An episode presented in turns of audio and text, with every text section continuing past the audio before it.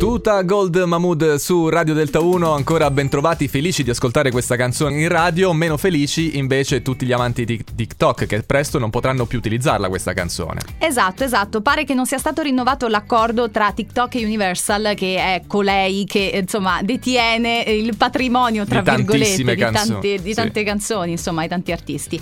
Ed è un problema serio dal momento in cui una canzone come Tuta Gold mi nasce quasi per diventare virale Sì. proprio su piattaforme del genere. Sì, non l'ho ancora imparato quel balletto, però in effetti dal giorno zero già lo guardavamo fare dai, dai ragazzi, dai più Sì, giovani. sì, sì, assolutamente, è virale d- dappertutto e quindi non sarà più possibile.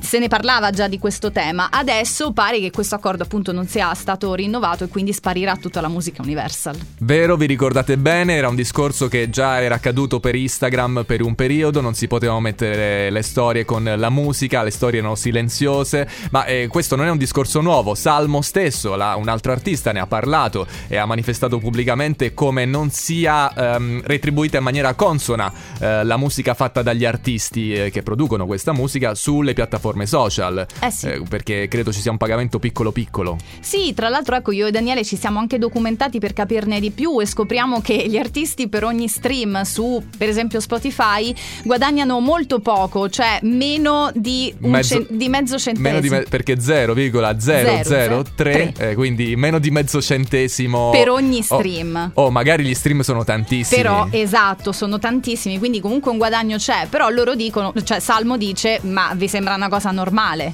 Vabbè. E immaginate gli emergenti. Eh non sì. ne possono fare un lavoro di tutto questo. È beh, grave, eh? Grave. Celine Dion su Delta 1.